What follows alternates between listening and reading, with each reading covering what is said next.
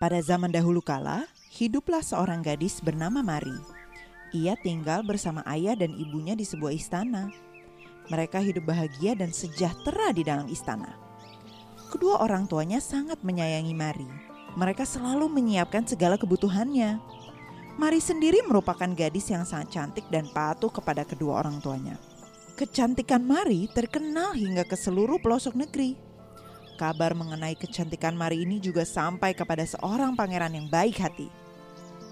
Pangeran ini ingin membuktikan kebenaran berita itu. Akhirnya, ia memutuskan untuk pergi ke istana tempat Mari tinggal.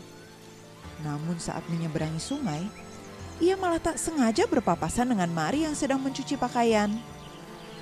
Wahai putri yang cantik, suara dendang lagumu sangat merdu di telingaku.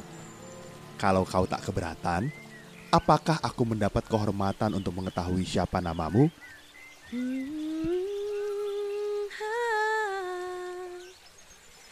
Hmm, namaku adalah Mari. Sudah jauh ku jelajahi hutan dan gunung. Rupanya usahaku tidaklah sia-sia. Aku bertemu dengan gadis yang kecantikannya termasyur sampai ke pelosok negeri. Dari perkenalan singkat itu, Mari dan pangeran itu semakin hari menjadi semakin dekat. Ternyata keduanya telah sama-sama jatuh cinta. Setiap hari mereka bertemu di tepi sungai untuk saling melepas rindu dan bersenda gurau. Sayang, Ayah Mari tidak suka melihat putrinya yang masih muda itu menjalin asmara dengan pemuda yang tidak jelas asal-usulnya. Mari, ke sini sebentar. Ayah mau membicarakan sesuatu. Ya ayah, apakah gerangan yang hendak ayah bicarakan? Ayah perhatikan belakangan ini kau tampak sangat bahagia. Sedikit-sedikit berdendam, sedikit-sedikit tersenyum, bahkan berbicara sendiri. Hal apa yang membuatmu sangat bahagia anakku? Oh, ayah. Tampaknya aku telah menemukan kekasih hatiku. Ia benar-benar pemuda yang baik hati. Setiap bertemu dengannya, aku selalu merasa bahagia. Apa? Jadi selama ini kau bertemu seorang pria tanpa sepengetahuan ayah? Uh, ayah, uh, ini tidak seperti yang ayah pikirkan. Dia adalah seorang pangeran terhormat dari negeri seberang. Dia adalah pangeran yang baik hati, ayah. Dari mana kau tahu bahwa dia adalah seorang yang baik hati?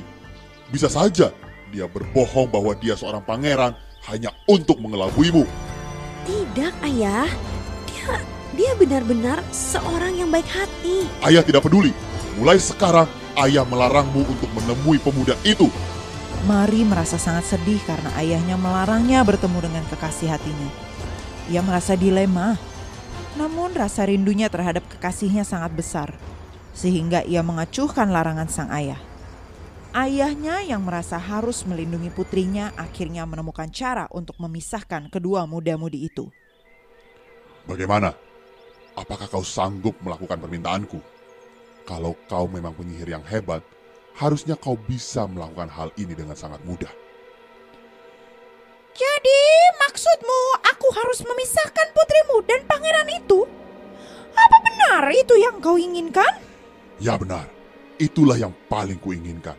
Aku tidak mau putriku yang berharga dekat-dekat dengan pemuda itu. Baiklah kalau itu maumu. Sebentar aku akan membuat ramuan agar pemuda itu menjauh dari putrimu. Ayah Mari yang tidak senang dengan pemuda yang mendekati putrinya, akhirnya mendapat ramuan dari sang penyihir. Ia pun mencampur ramuan itu ke botol minum yang selalu dibawa putrinya untuk menemui pangeran. Ketika Mari dan pangeran itu bertemu lagi, Mari menawarkan botol minuman itu kepada pangeran tanpa mengetahui ayahnya telah mencampurkan ramuan sihir ke dalamnya.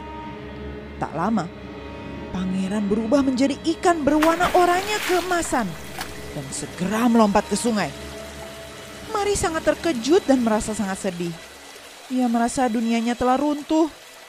Sejak kejadian itu, Mari duduk termenung di tepi sungai sambil menyanyikan sebuah lagu.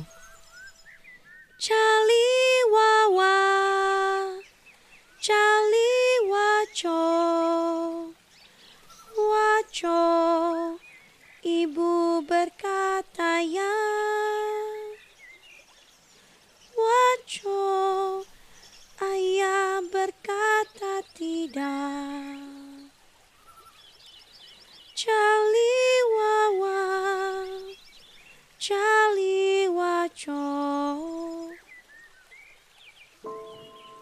Saat Mari menyanyikan lagu itu, tiba-tiba seekor ikan berwarna oranye muncul.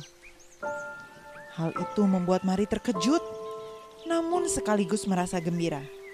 Ia kembali bersemangat dan selalu datang setiap hari untuk menemui ikan oranye itu. Ayahnya yang melihat perubahan pada putrinya merasa curiga. Ia pun mengikuti Mari ke sungai dan melihat Mari bertemu dengan ikan oranye itu. Oh, jadi ini alasan kenapa kau sering pergi ke sungai ini. Rupa-rupanya kau hendak bertemu dengan ikan oranye ini. Kenapa tidak kau tangkap saja ikan ini untuk kita masak? Ay, ayah, jangan ayah. Ikan ini adalah temanku. Tidak puaskah ayah sudah memisahkanku dengan kekasih hatiku? Teman? Kau bilang ikan ini temanmu. Bagi ayah, ikan ini kelihatan sangat lezat. Tanpa diduga, ayah Mari melemparkan tombak yang dibawanya ke arah ikan oranye itu. Ikan itu terkena tombak. Ayah Mari segera mengambil ikan itu dan menarik Mari untuk ikut pulang bersamanya. Senang sekali rasanya. Hari ini kita akan makan ikan bakar. Mari, apa yang kau lakukan? Ayo bakar ikan ini supaya kita bisa makan malam. Dengan hati sedih, Mari membakar ikan itu dan menyajikan kepada ayahnya. Ayahnya memakan ikan itu dengan lahap hingga perutnya penuh dan kenyang. Saking kenyangnya, perut ayah Mari mulai terbuka dan muncullah dari dalamnya ikan-ikan kecil berwarna oranye. Ah, ah, apa ini? Ah!